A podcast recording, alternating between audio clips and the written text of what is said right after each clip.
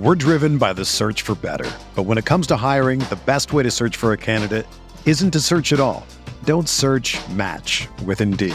Indeed is your matching and hiring platform with over 350 million global monthly visitors, according to Indeed data, and a matching engine that helps you find quality candidates fast. Ditch the busy work. Use Indeed for scheduling, screening, and messaging so you can connect with candidates faster. Leveraging over 140 million qualifications and preferences every day, Indeed's matching engine is constantly learning from your preferences, so the more you use Indeed, the better it gets. Join more than 3.5 million businesses worldwide that use Indeed to hire great talent fast. And listeners of this show will get a $75 sponsored job credit to get your jobs more visibility at Indeed.com slash BlueWire. Just go to Indeed.com slash BlueWire right now and support our show by saying that you heard about Indeed on this podcast. That's Indeed.com slash BlueWire. Terms and conditions apply. Need to hire? You need Indeed.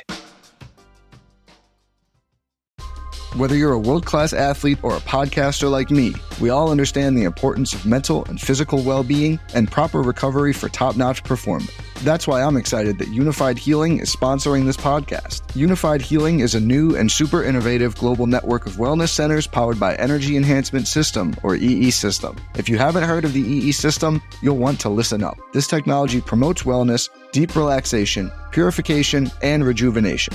In hundreds of locations across the globe, access to a center is easy and affordable. Interested in experiencing the EE system technology for yourself? Go to unifydhealing.com slash bluewire to learn more and find a center near you. That's U-N-I-F-Y-D healing.com slash bluewire. No material or testimonials on the Unifyd Healing website are intended to be viewed as medical advice or a substitute for professional medical advice, diagnosis, or treatment. Always seek the advice of your physician or other qualified healthcare provider with any questions you may have regarding a medical condition or treatment and before undertaking a new healthcare regimen, including EE system.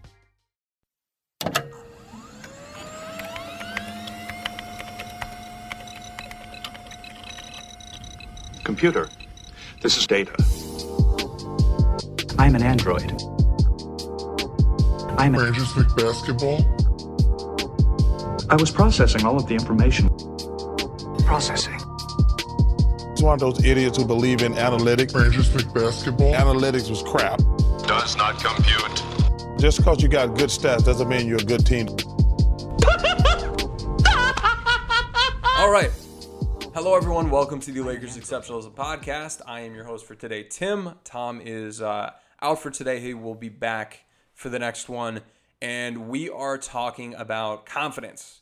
And I uh, am sharing my screen right now for those here watching live on playback. I've got my Lakers confidence meter here pulled up. It's basically we're looking at tier maker but uh, uh, a, a mytierlist.com version where we're going to use words instead of pictures because it was hard for me to throw pictures together for all of this what we are looking at today is how confident we are in 14 statements that between me and then you on Twitter and you on Discord suggested as key things the Lakers need to be doing or result I'll say results that need to happen in order for the Lakers to have a, a season where they're competing for a title.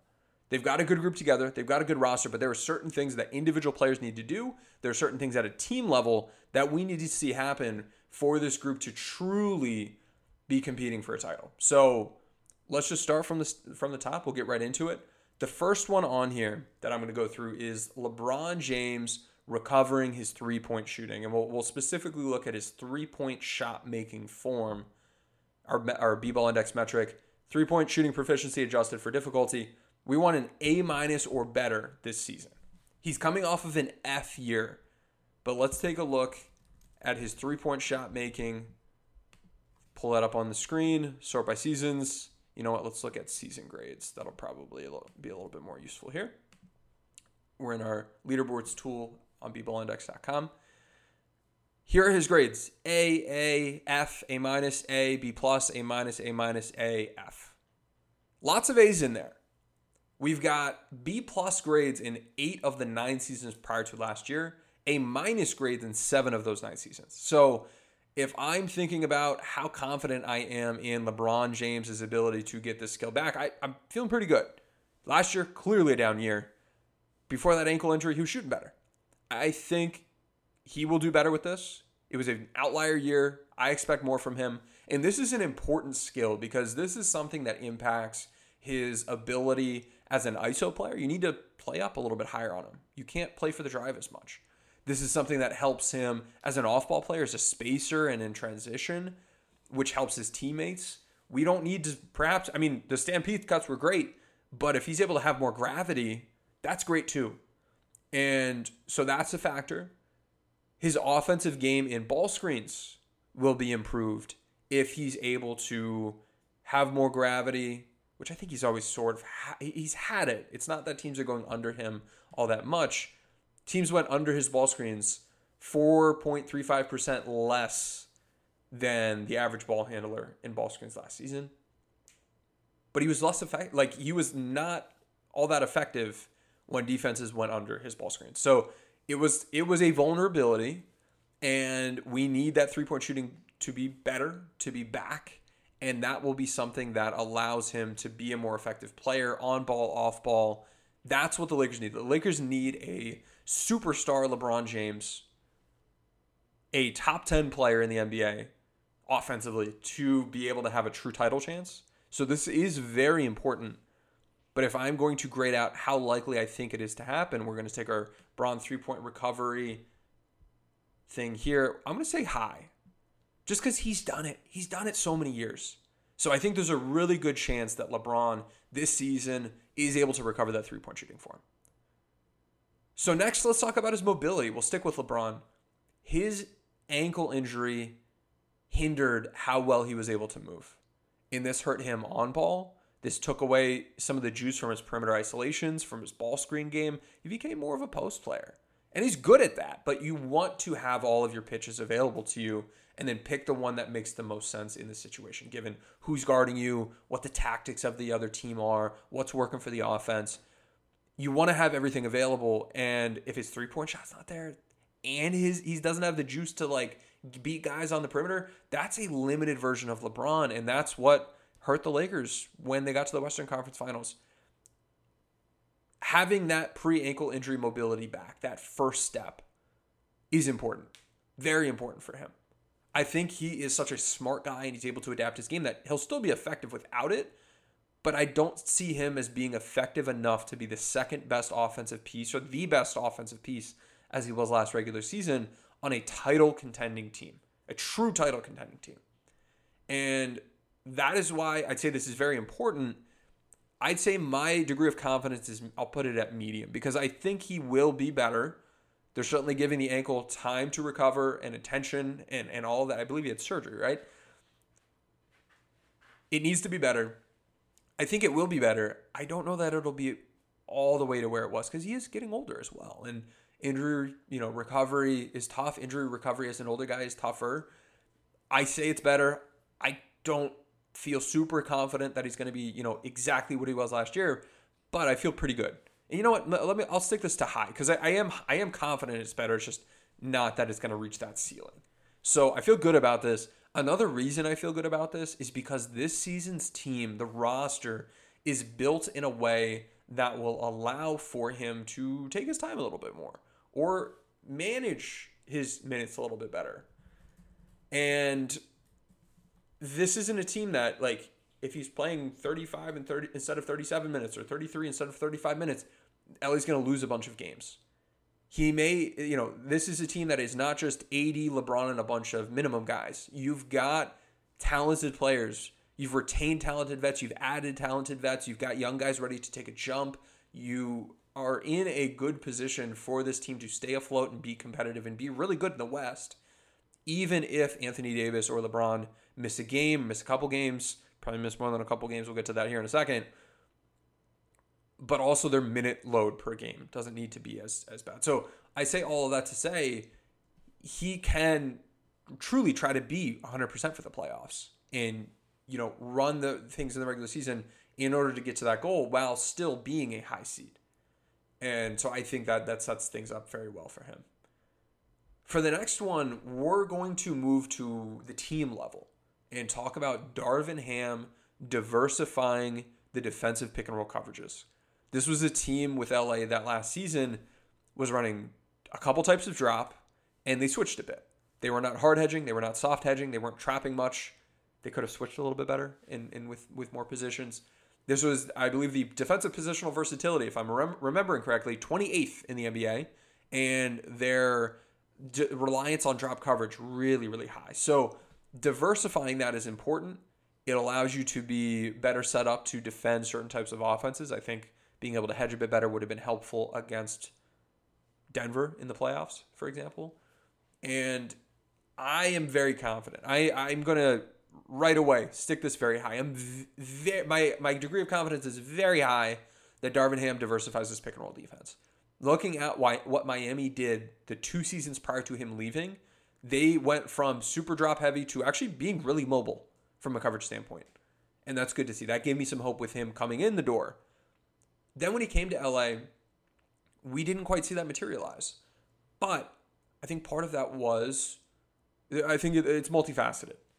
The big men need to be mobile, either from a we can hedge or we can switch standpoint. And then you also need the guys behind the big men, the other four players, to be able to be mobile and smart enough and crisp with their rotations so that putting two defenders on the ball and playing 4v3 off ball or what would yeah, you're you're you're down 4v3 to the offense. You, you need to be able to recover and negate the advantage. And that was something the bubble team, the title team did really well. That's something last season's team did not do well.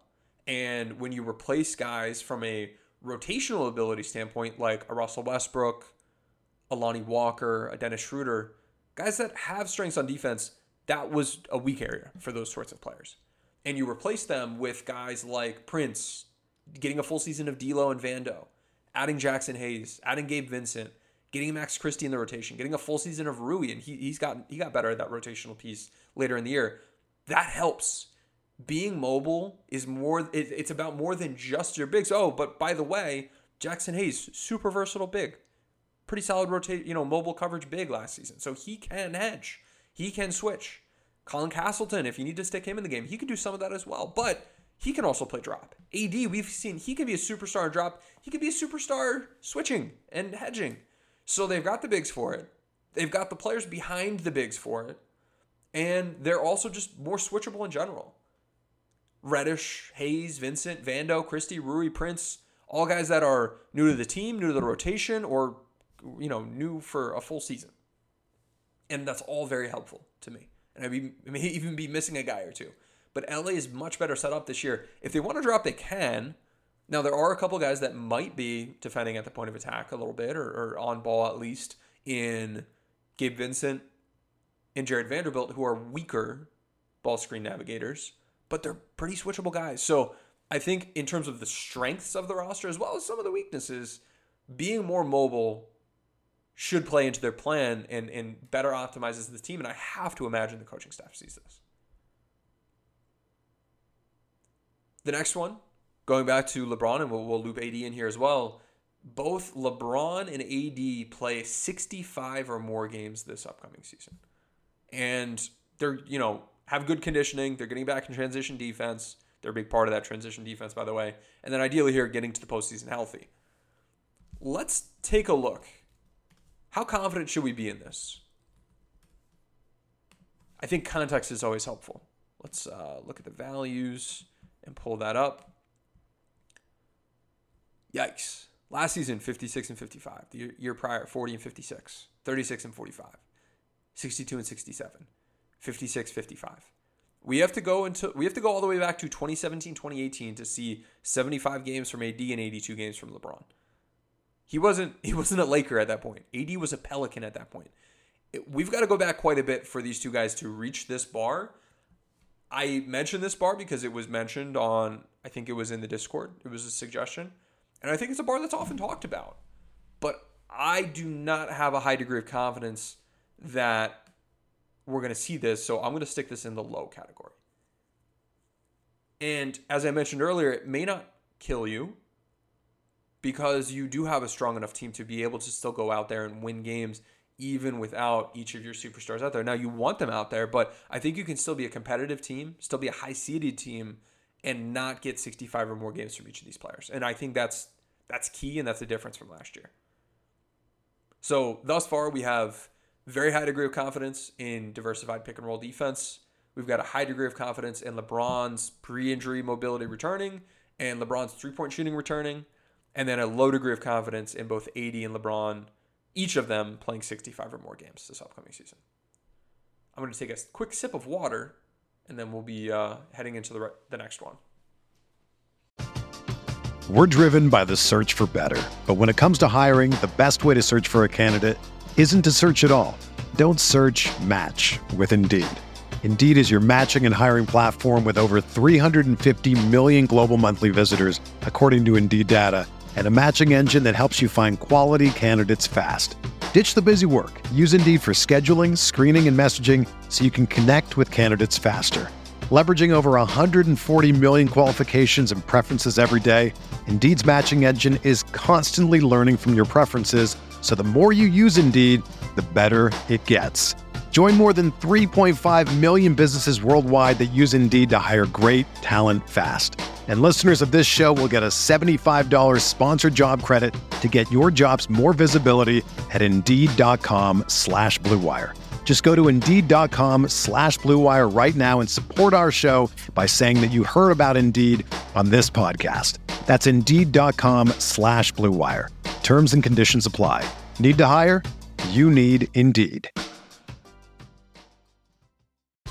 If you're a basketball junkie, then you know there's no better time of year than the NBA playoffs. Twice a week, JJ Redick is cooking on his podcast, The Old Man and the Three. He has guys come on in all stages of their careers to talk about the league and share stories you won't hear anywhere else, including Devin Booker on why he talks so much trash, Ray Allen's epic free throw competitions with LeBron in Miami, and the moment Tyrese Halliburton knew Pascal Siakam would be a good fit in Indy. In addition to player interviews, every Monday JJ breaks down the top three things happening around the NBA with unmatched analysis analysis, not outlandish takes, and is often joined by masterminds of the game like Tim Legler to dive deep on rookie reports, trade breakdowns, and why is mean mugging now a tech? You won't find another outlet that covers the game as comprehensively and with such insight as JJ does it on The Old Man and the Three.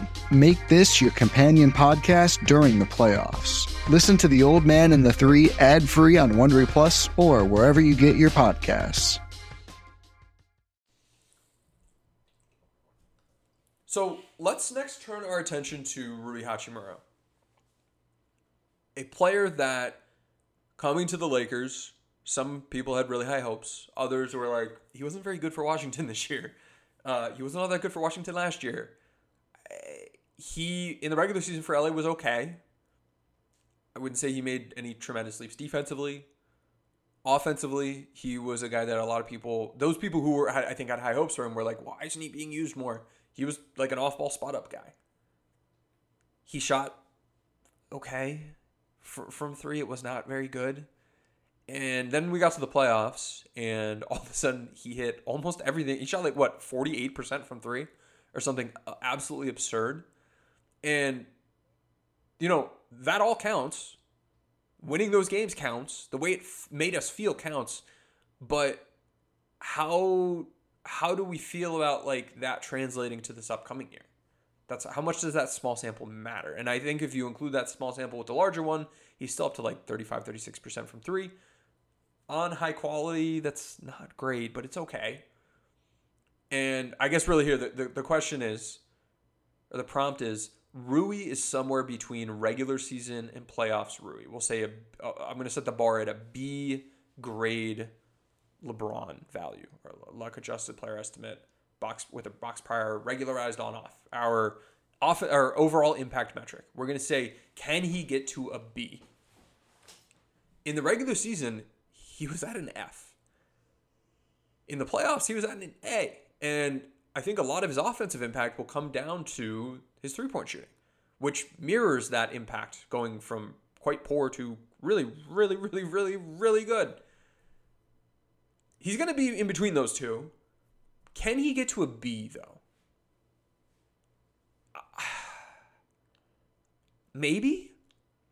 I think we saw growth from him defensively uh, with his rebounding tendencies, his rotational tendencies, more so the rebounding than, than the rotations. But he's a decent secondary rim protector, and if he's boxing out, using his size, and like is okay rotationally, like that should be valuable. We know he's not the best on ball guy, but he's got some size, he's got some length. He's a hard guy to move. There are matchups where he makes sense on ball. Defensively, he should be okay. Offensively, he's going to have a somewhat limited role just because he's most likely going to be an off ball guy, not running a lot of ball screens, not really an ISO player. This is a spot up guy that you can occasionally run offense through as a post guy if you've got a mismatch. But other than that, he is someone that needs to be fed. Or, as we saw last year, his ability to create his own shot off of a spot up, even you know more than a catch and shoot three, but catch if you're closing out hard and I don't have the three, I'm going to take one dribble, two dribbles in, and then pull up. That second level scoring, it's good. It's not elite, it's good, and it's a nice thing to have late clock. And it was just a big boost compared to some other guys that give them the ball late clock. They've got nothing going on. So LA has him and, and several others on this team that are really strong with that this year. That's good and that's real. Just how effective he was last regular season may not quite be as real. If we look at, at the, the numbers, he like almost never missed. He was like the most effective player in the league late clock, and he's not quite. I don't think we should expect him to be quite that good this year. I still think he'll be good. I'm. Ah, Rui B grade LeBron play. I'm gonna say medium. I wouldn't be surprised if he's at like a C or a C plus, because it, for you know several seasons he was there or lower. We just we're seeing him come off of like the best he can give you. I don't I, I don't I, I'm not trying to pump the brakes too much, but I also don't think what we just saw is most indicative as to what we will see. So I think he's going to be good. I think he's got a medium chance of reaching that level. I don't think he's going to be an F or a D, but I think like C B range somewhere in there is is what we're going to see from him. The next one here, turning our attention to defense specifically, is Taurean Prince being an average or better defender for his role. Those last three words matter. If we look at his defensive impact, again, I'll, I'll use our leaderboards tool here. Let's look at D. LeBron. We'll pull up Prince. We'll look at season grades. Last three seasons, D, D plus, D plus. Not great. If we look at his D LeBron versus his role average, we've got a D plus, a B plus, and a C plus. And if we go back, you know, looking at four seasons, a B, a D plus, a B plus, and a C plus. So three of the past four years, for his role, he's been an average or better defender. Some roles matter more than others. It is just like on offense, if you are eh, like a shot creator, a guy who's on ball, making things happen for yourself and others, that matters more than an off ball guy who only gets their offense when they're fed by others. Just it, it just does. Now you're gonna or it has more opportunity. There's more magnitude to the impact. Now, if you're really bad and you're in a high impact role, high magnitude role, you can have a really low impact. But like there's a low ceiling for some offensive roles and defensive roles as well. Like a chaser, an off-ball guard, like a guard defender that's not a point of attack defender, you know, you're not going to be as impactful. You don't change the game play by play the same way that a good point of attack defender does. An anchor big, super, super valuable. Wing stoppers, very valuable. When so many teams playing drop coverage, and with the fact that, like, if you are one of these elite anchor bigs, you're able to contest, like, the percentage of defensive possessions that you directly impact is so much higher as an anchor big than it is for so many other roles. For chaser, it's it's not all that high not all that many teams are even running a bunch of off screen stuff. So his overall impact, I think, could very well be below a C. But I think his impact relative to his role has a pretty good chance of being average. And so for that reason, I am going to put Prince's defense being at an average or better level, medium confidence. I think he's getting older. We'll see what he's able to do, but I feel decent about it. Moving to our next one, and I think this is one that we have to talk about, but I, I know I have talked about it a couple times in the past. Jared Vanderbilt getting to a level of proficiency as an off ball catch and shoot, perhaps only corner three point shooting guy. Like even like Dennis level of off ball gravity would be a, a fairly large jump for him. I I looked at this a couple pods ago. I know at this point it was probably two, three weeks ago. What sort of jump he would need to have in order to be able to like get to uh, I forget exactly how we set the bar, but get to a decent level from a three point shooting standpoint. And he would need an unusual amount of growth. And this is for a guy who has been adding to his three point shooting. His three point shooting talent has gone up and up and up, but it's still low. And so I don't doubt that he can get better. If he can get to like proficient catch and shoot three point shoot, like do you trust him? Do we trust him though? And that's where, you know, that's that's a tough question. Do you trust somebody to do this?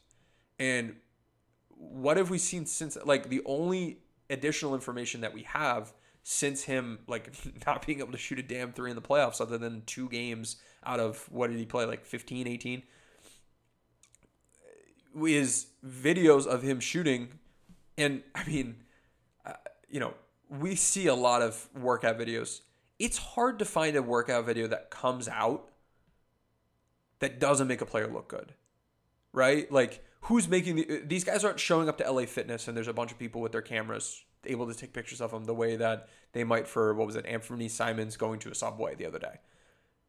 If in a closed gym where it's a player, his trainer, and a couple dudes to help, like the video gets out, it's because the video looks good and there's a high degree of likelihood that the video is even going to be edited, so it's only highlights. We saw Jared Vanderbilt shooting video come out where he was making some threes. His form did not look all that improved.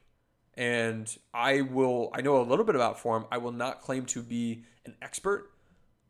I was asking some folks on Twitter and DMing some folks, and the reviews were mostly negative. There were a couple people that were like, "Oh, it looks great."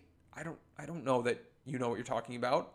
I don't know that I know what I'm talking about, but the people I do trust with this did not have glowing reviews of it. A lot of people said it looks the same or looked a little bit worse from from a like responses standpoint on Twitter.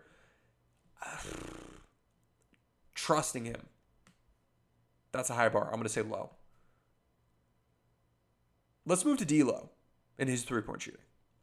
D'Angelo Russell and his ability to actually before we get there, let, us talk about the importance of Vando's shooting. With Utah, Vando was a roll and cut big. With the Lakers, Vando was more of an athletic finisher, some you know stationary shooter type duties. He was standing at the three point line so much more frequently, and his level of gravity was very low. And we saw towards the end of the season, more and more teams realized they could leave him alone and go disrupt other things in the of the offense and it's not the type of thing that like requires playoff level preparation and nuance coverage wise to see. If a defense wants to run you know we're gonna play drop against these two guys and then hard hedge against this guy and then switch this guy's ball screens that's that's playoff defense. Leave the bad shooter alone if you're his man is it, it, that's not hard. That doesn't take a whole lot. And we saw more and more teams do that in the regular season. And we saw since Vando joined the Lakers, his offensive impact be among the worst in the NBA, and it got very, very low. Uh, it went from an F overall with LA to being like bottom five, I think it was, like a minus three points per 100 possessions uh, over the final couple weeks of the regular season, and then in the playoffs it was poor as well.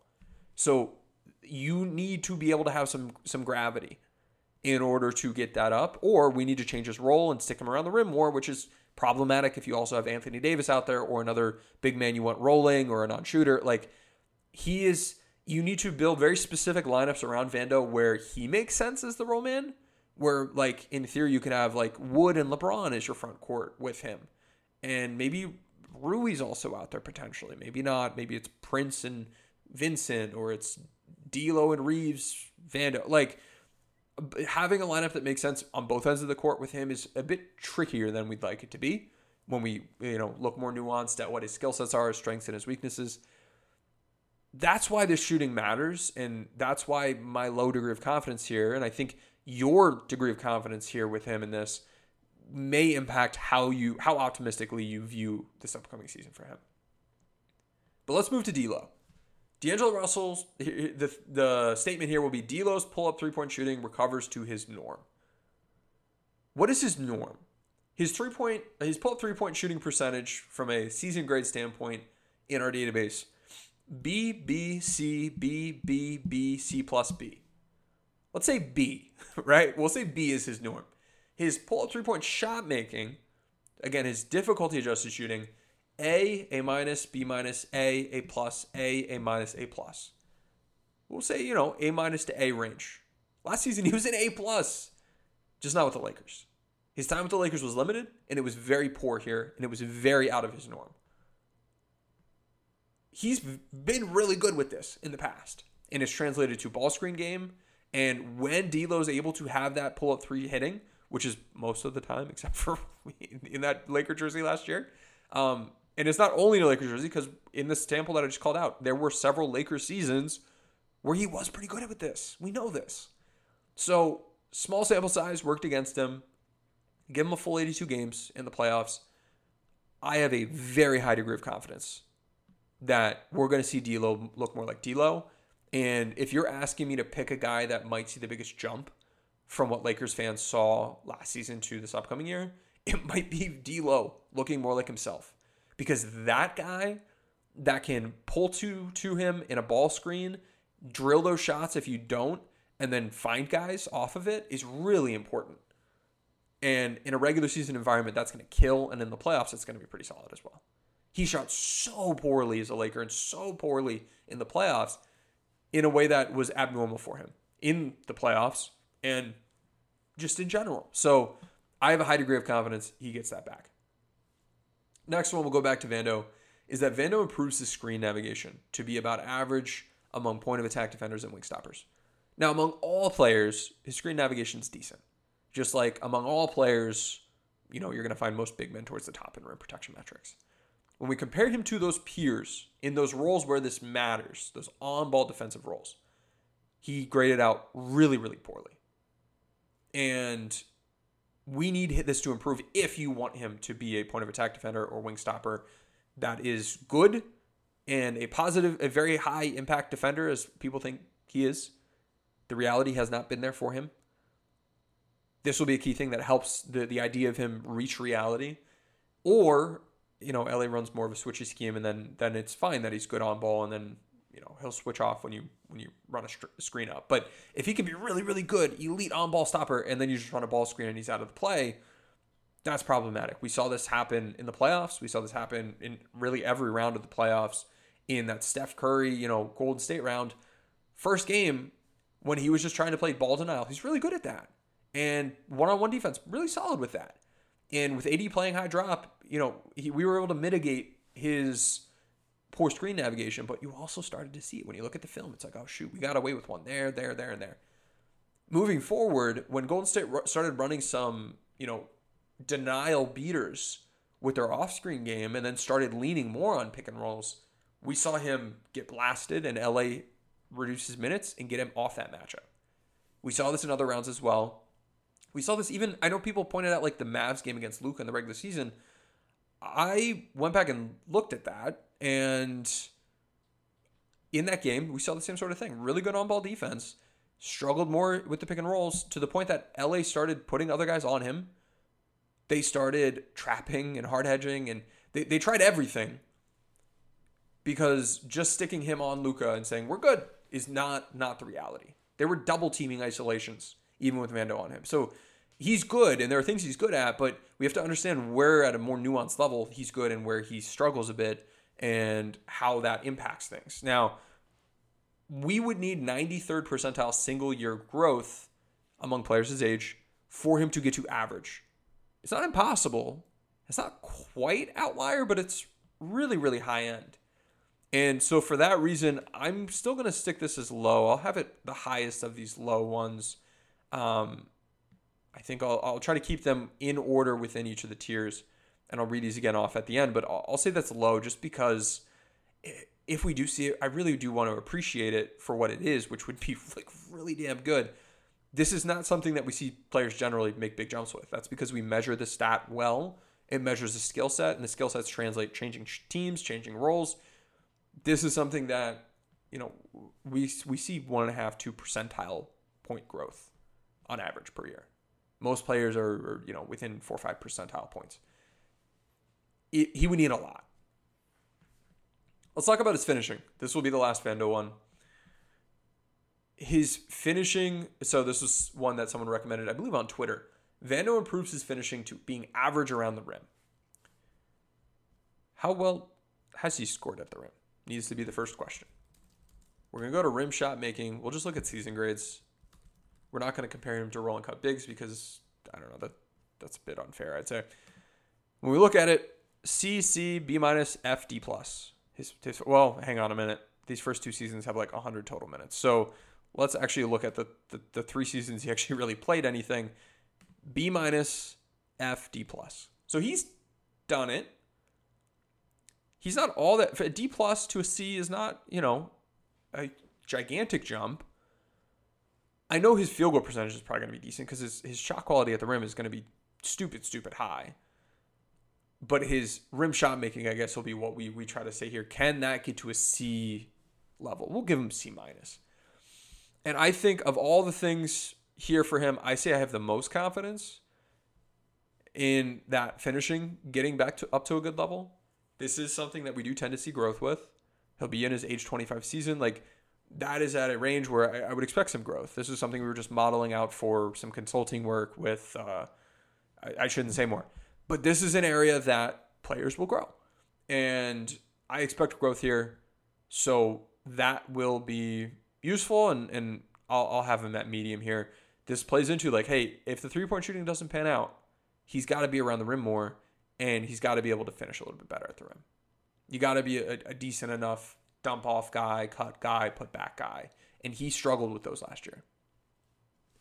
I see a question in the chat Would playing more hedge help him be more impactful despite his screen navigation? It should give him more bandwidth to recover and spread the load out to the rest of the defense a bit. Yes, that would, and switching would.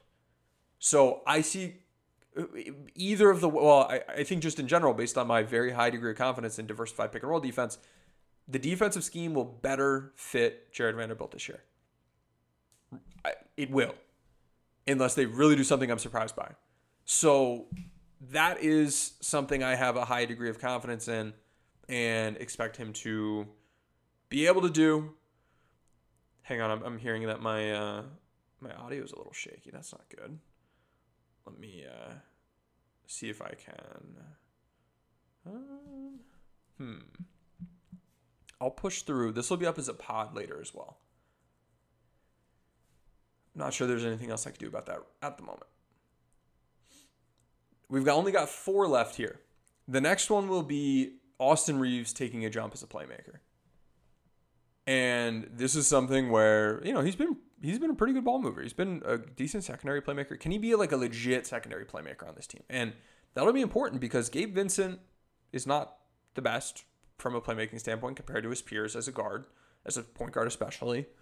And so there will be opportunity for Austin Reaves to do this. He and D'Lo are going to have to carry a heavy load. How much LeBron is able to play as a guard instead of a big man offensively will dictate the the degree of load as well. But we saw him be an incredibly effective pick and roll player last year, and he was the season prior. Remember, preseason I had a video out saying Austin Reaves needs to be more of a playmaker and more of a pick and roll guy because he's good at it, and he was good at it last year. Looking at those peripheral metrics and the effectiveness, not just the volume and the total points, but when he was asked to do it, how did he do? The film and the data said he was very good at those things. The film and the data says he was very good at those things this season. When we look at his peripheral playmaking metrics at BBall Index last season compared to rotation guards and wings, he had a B grade or higher in every peripheral playmaking stat. His passing versatility, his passing creation quality were both A minuses.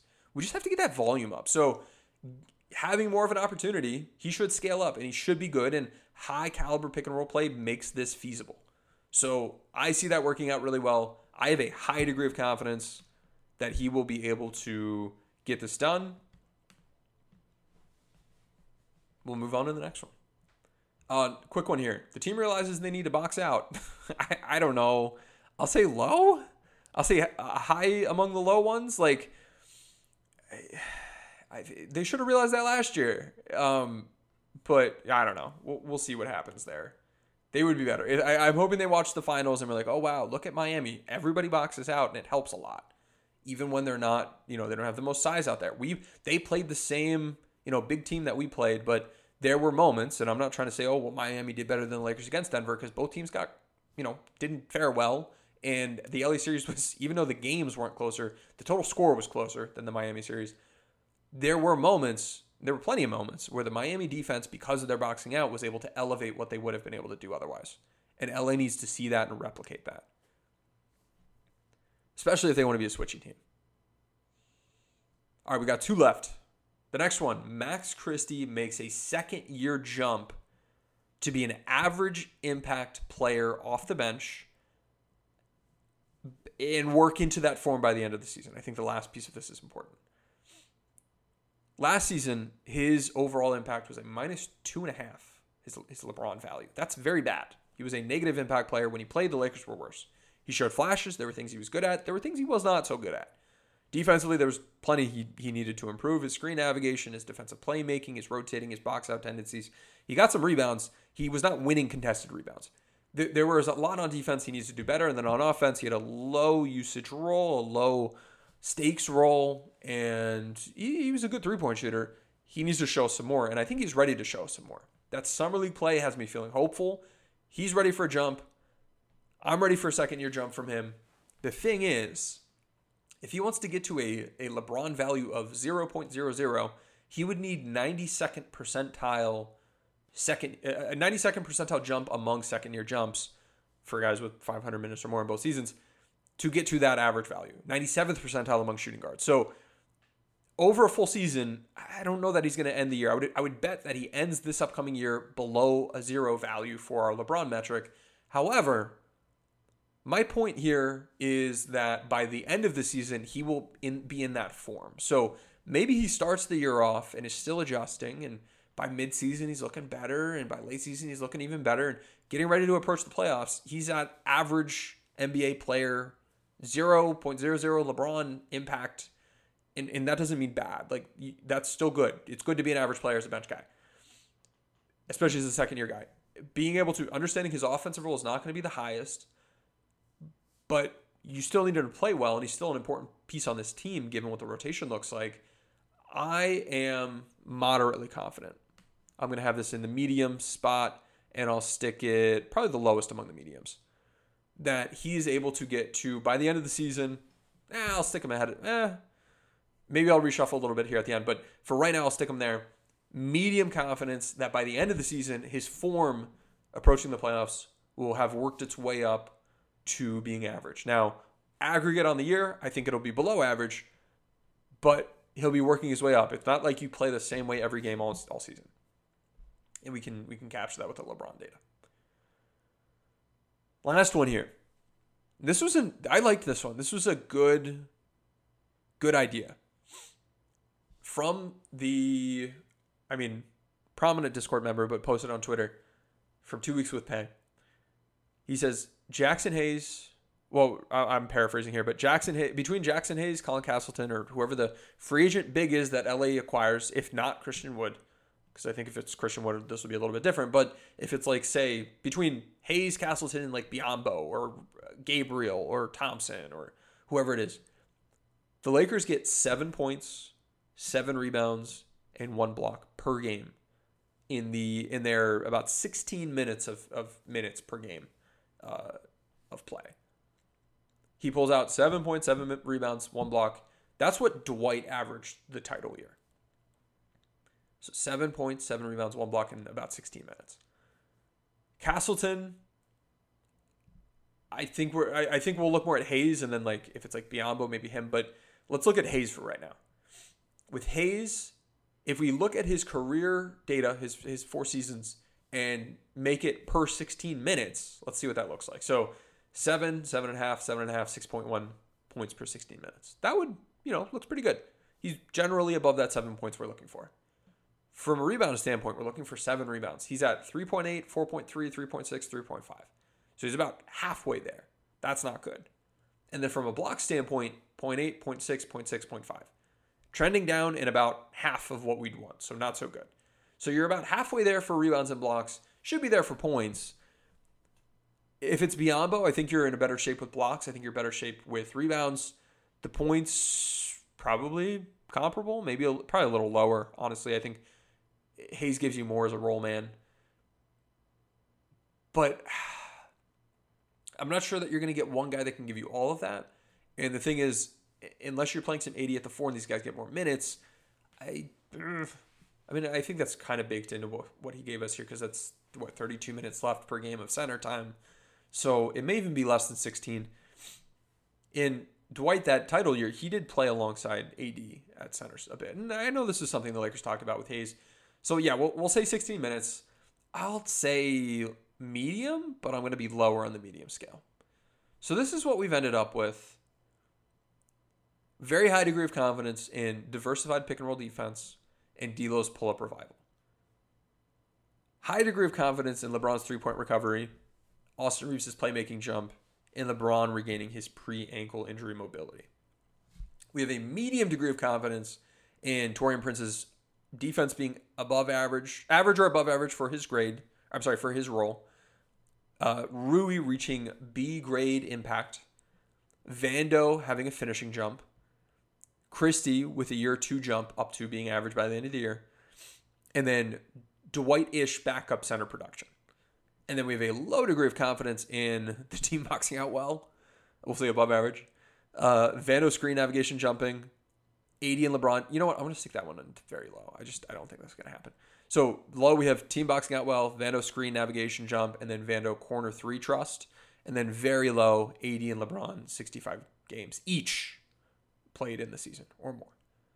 So that's what I've got. Two very high, three high, five medium, three low, one very low. So it's actually almost perfectly symmetrical, about as much as you could get. Those are that's my degree of confidence in these 14 areas. If this is how it plays out, are the Lakers a true title team?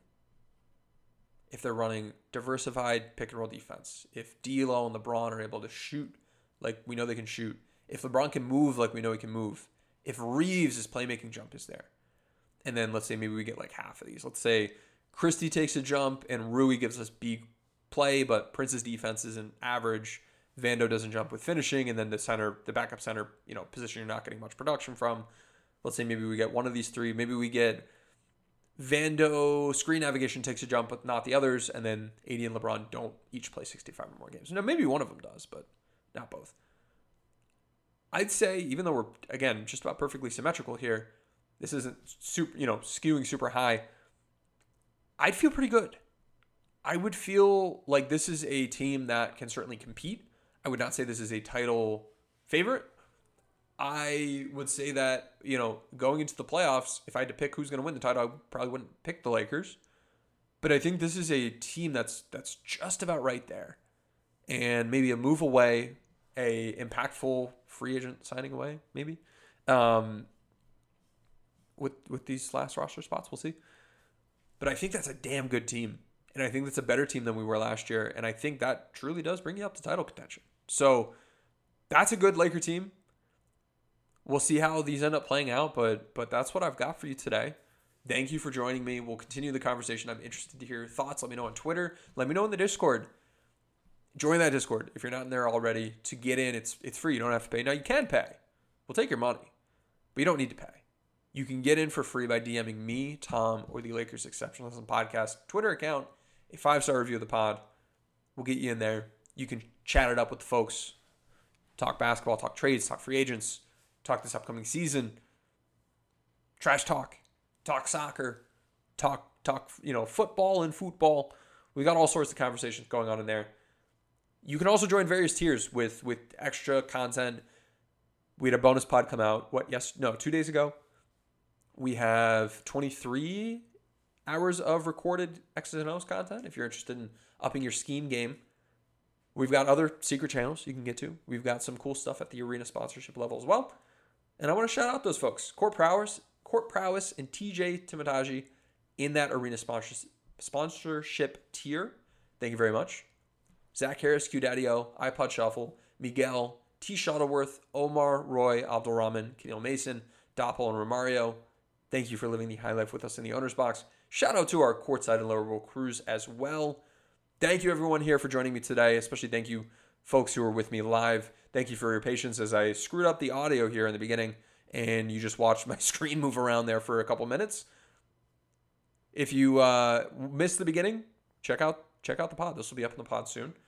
We will see you next time. Have a great weekend, everyone. Have a wonderful Friday and a great weekend. Thanks. Goodbye. Spring is in the air at Littleton Coin Company, and we want to help you brighten your collection. Visit us at littletoncoin.com all month long to enjoy 15% off your purchase. With a wide selection of coins, paper money, supplies, and more, Littleton Coin Company has something for every collector's taste. Use promo code SPRING at littletoncoin.com for 15% off your purchase all month long. Restrictions apply. Littleton Coin Company. Serving collectors since 1945. This is the story of the one. As head of maintenance at a concert hall, he knows the show must always go on. That's why he works behind the scenes, ensuring every light is working, the HVAC is humming, and his facility shines. With Grainger's supplies and solutions for every challenge he faces, plus 24 7 customer support, his venue never misses a beat. Call click grainger.com or just stop by. Grainger, for the ones who get it done.